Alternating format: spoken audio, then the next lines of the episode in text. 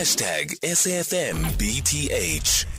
It's 23 minutes after 4 o'clock. We're in conversation next with Professor Adam Mohammed, Head of Internal Medicine at the Charlotte Maxeke Johannesburg Academic Hospital. The Department of Health has announced several interventions to assist the healthcare sector in the face of unprecedented rolling blackouts, including exempting hospitals from load shedding.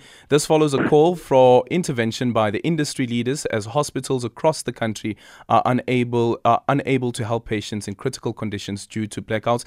The Health Minister, Dr. Joe Phaahla, stated that the department would consider a variety of factors in determining which hospitals are exempt. Professor Adam Mohammed, who has been petitioning and calling for the hospitals to be exempted from rolling blackouts, now joins us on the line to discuss these interventions that the minister has announced. Professor Mohammed, good afternoon, and thank you so much for making time for us. What do you make of these interventions? Good afternoon to you and your listeners, and thank you for raising these issues on your radio station as well. So I think there's a positive statement from the Minister of Health. I'm really optimistic. It's been a long time COVID fire at my hospital, and this our minister currently is making us quite optimistic. And from the time of the noise that we've made as the healthcare workers, the nurses union, SAMWU Health Professional Council, they have taken notice and implemented a plan of action, which is way faster than what has ever happened that I've I've realized and we're moving in the right direction. To give you an example, today was the first day in a long time when I get to work, the lights were on. Normally at about 8ish, the lights are gone. And you could, I, immediately I got so many messages from healthcare workers and from patients saying, thank you, and we appreciate that the hospitals are being protected from load shedding. It's already a positive buzz just by a simple thing that has been done, and I must acknowledge it should have been done ages ago. But we are now, and we accept where we are, and it's a positive sign.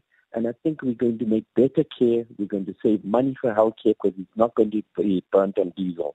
I'm very enthusiastic, and I want to acknowledge the minister of taking the bull by the horns and getting it done within two weeks.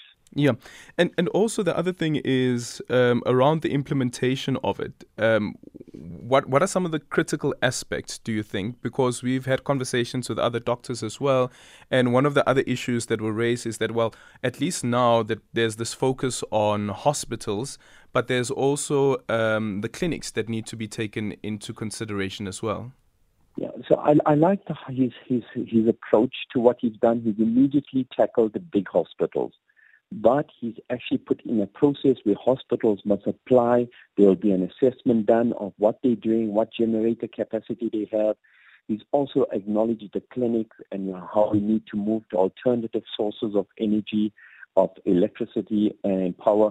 So although he's done an immediate relief, he's actually set a good basis. I hope it's followed through where we can get the healthcare sector from the point of first contact, which is clinics, protected from load shedding. So I, I'm quite optimistic, but I don't think we must put our foot off the pedal. We still have to have people accountable for what they should be doing. And it's not just the Minister of Health, it's everyone in the healthcare sector. From the time you enter the hospital, the security guard, even up to me, we all must be held accountable. And I want that, that mindset to come across. We must be accountable for what we're doing. We are public servants. Mm. And just finally, just remind us of the impact that load shedding has had on hospitals, and um, including perhaps um, some of your colleagues working in different hospitals as well. So we know in Limpopo, the, uh, the health department they stopped all elective procedures. At my hospital, we know that a number of procedures were cancelled. We know the number of patients getting immediate care when they come is delayed. We know that doctors were using the torches to see and examine patients and to write notes. So hopefully with all of that is in the past, our productivity, efficiency, and most importantly, it's not about quantity of care. It's the quality of care that we give to the vulnerable is right at the top, and we're aiming for first world-class service for the patients, no matter their wealth or income or medical aid status. We want us to give the patient the best, and I think we're moving in the right direction because we have electricity. With electricity, we have water. With water, we have clean hospitals. I'm not saying this is the end of us fighting and getting the system better, but we're moving in the right direction, and there's still a lot to be done in the healthcare sector. And this is just one of many things that we're going to hold the minister accountable for. and we need a lot more done.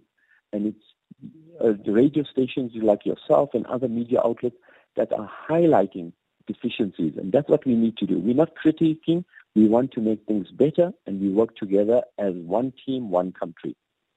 And and just in, in in conclusion, and perhaps also saying congratulations to you, well done. Um, I guess on behalf of patients as well as well as staff members, is that we've also noticed now during COVID nineteen that there has also been a shift in um, activism coming from medical practitioners as well, also raising their voice during COVID nineteen. But it has also now carried through, and now with this as well, we know, for instance, with the um, with the children, the Nelson Mandela Children's Hospital as well, there was an issue there with one of the doctors who had lodged a complaint as well about the state of the hospital.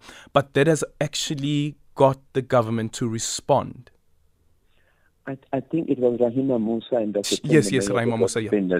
yeah, so I think what has happened is we as doctors, healthcare workers, have forgotten a core essence of our, our job, which is advocacy. It's not just treating a patient. It's advocacy for making the world a better place. Give you an example climate change causes illnesses. So a doctor's job is not just seeing and using a stethoscope.